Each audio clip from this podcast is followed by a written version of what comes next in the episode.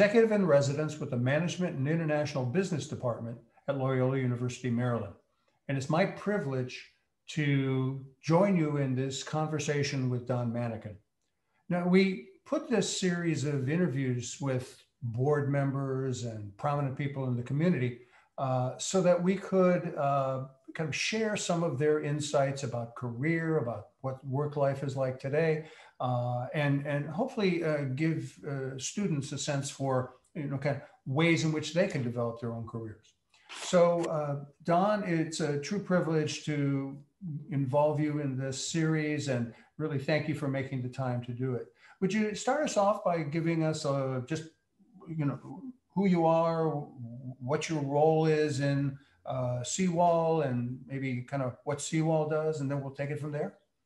Great. Well, I'm honored to be a part of this uh, conversation. Um, I've had uh, a couple of years experiences in working directly with students at, uh, at Loyola. I've been honored to be a part of this uh, advisory board that you've put up. And I think this is just another example of an opportunity to connect with students to give them a sense of what we're up to and how this could affect them uh, in their own lives moving forward. So thank you for this um, opportunity.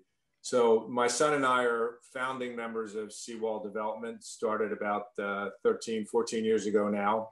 Uh, we're about 25 strong, uh, and our work basically is around um, the built community, uh, affectionately referred to as real estate development, but the built community that helps um, really build communities, um, build communities, um, unite the city, and really be able to launch really great ideas.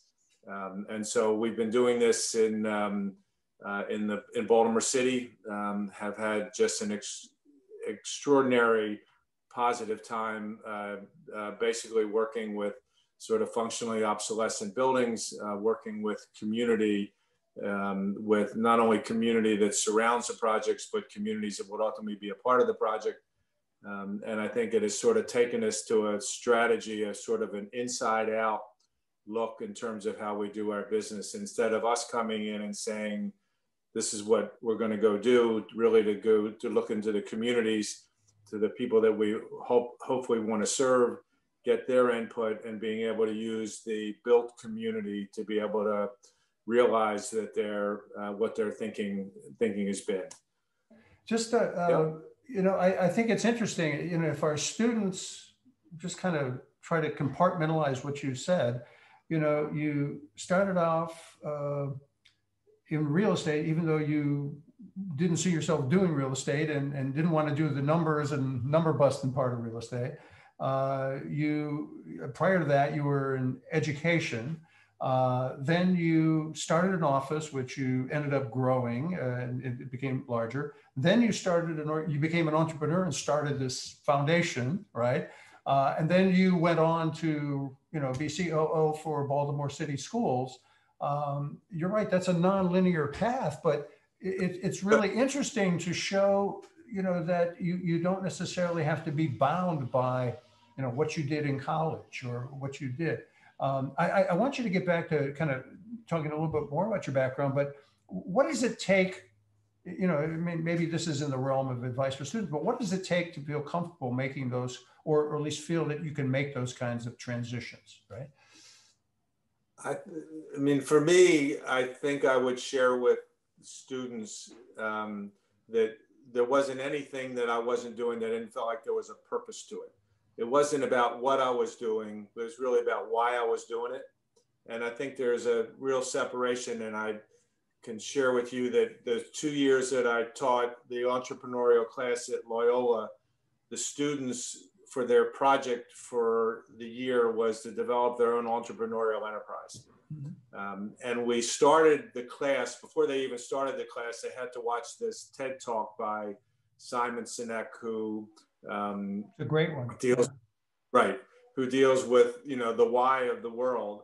Uh, and I said, you, I want you to before you even come to the first class, you got to see this video because it's going to be the basis for what we do. And so the students then built their entrepreneurial enterprise using the premise of it's not exact, it's not what I'm doing, but why I'm doing it. And the, the projects that the students came up with were extraordinary. Um, there was one um, uh, woman who was an early morning runner in the city and who had some fear that she could be accosted um, you know while she was running. And so she came up with this design for a wristwatch that you know if she felt if she felt wasn't feeling secure she could push the button um, and then it would make this loud screeching noise and connect it to either the police or the home but again all these were a sense of purpose for what they were actually doing um, and i think that was for me the basis for all of these um, these pieces uh, I didn't never thought for a minute I was the CEO of the school system. I really thought I was bringing an opportunity to learn and to understand what the various functions were doing and how they could, in fact, leverage up to do more of what they were doing. I mean, the, there was a young woman who was ran the logistics department for the school. She was a school teacher, a principal, brought came to North Avenue to administrative, and she had um, uh, taken on the role of heading up logistics, and one of which was dealing with mail. You know, there are 186 schools. All the mail came into North Avenue. The drivers had to get it distributed to the schools. Never got delivered to school on time. The drivers came at seven. The mail didn't come until 10.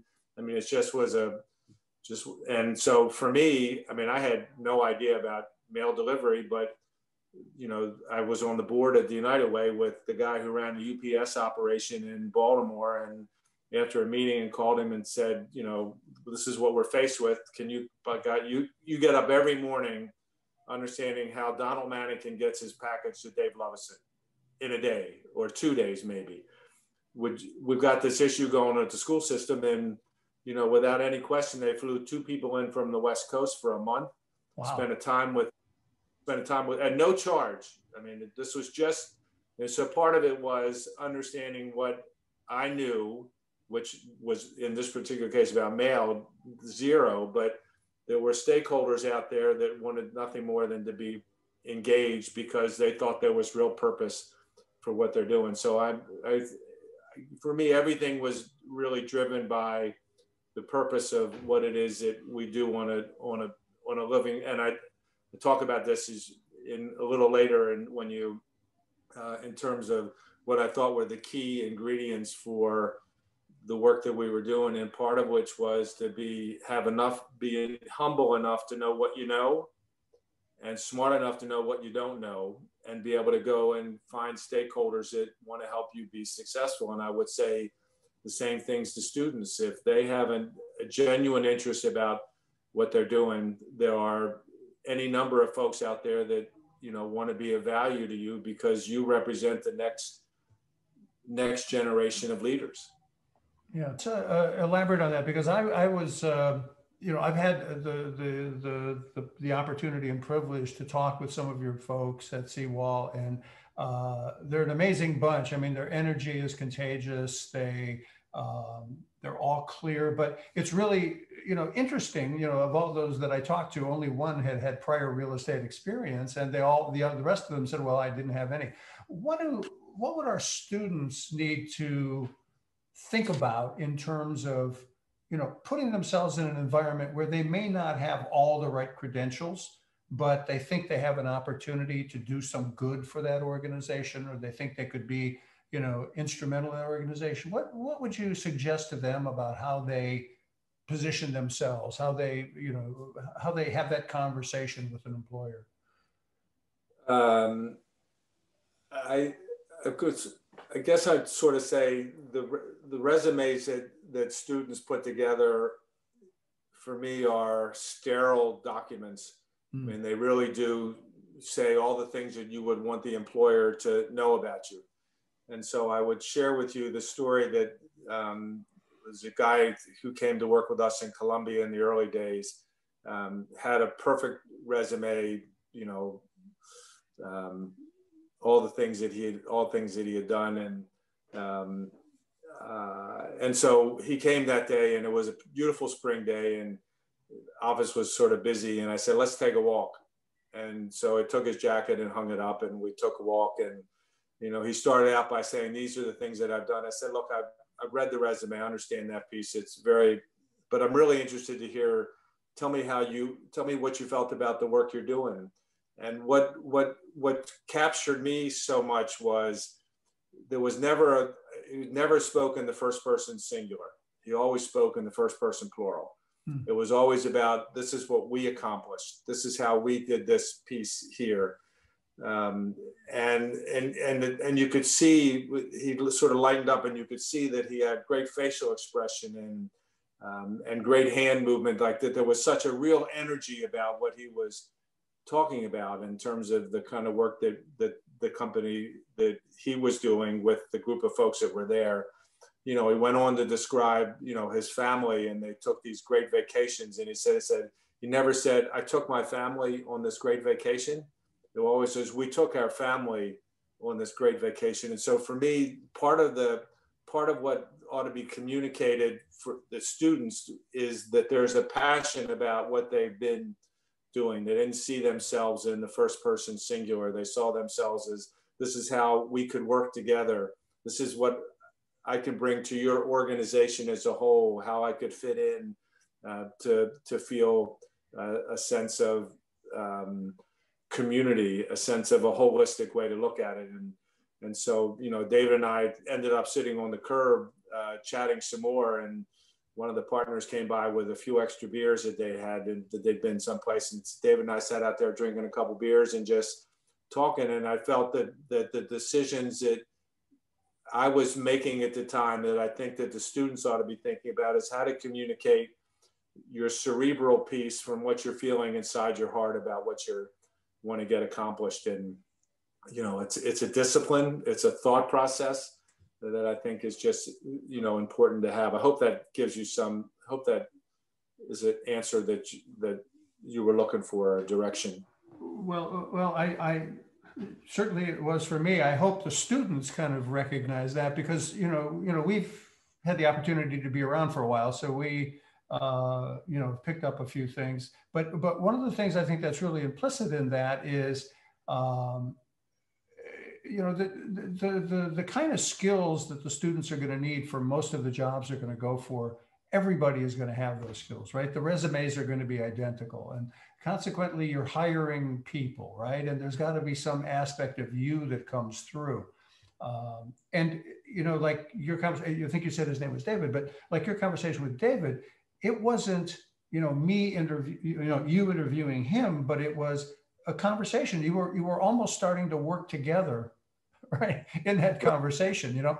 And and at that point in time the next steps are pretty easy right? Well we you know we're already seeing we can sort of form this relationship.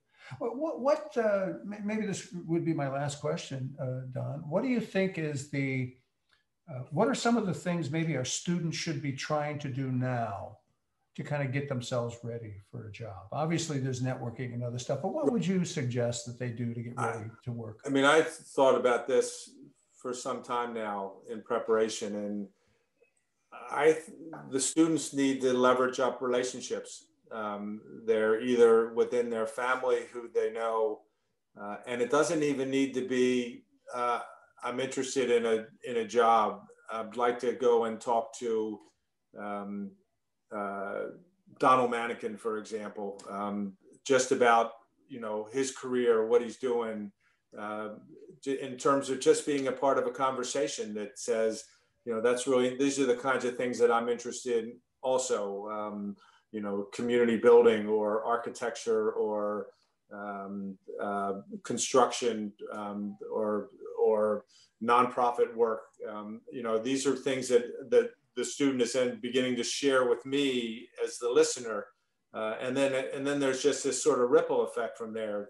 Either I've really caught on to what this student has been saying um, and then being able to uh, network with for him because so much now is you know you, you send the resume in by the by an email and it sits in a group of them and you never really get that opportunity to sit like you and i are although we're 600 miles apart um, to sit face to face with each other and so I just would share with students that they ought to take every opportunity to connect, have the university be a resource for the students to be able to, these are the companies that uh, we can help connect you with.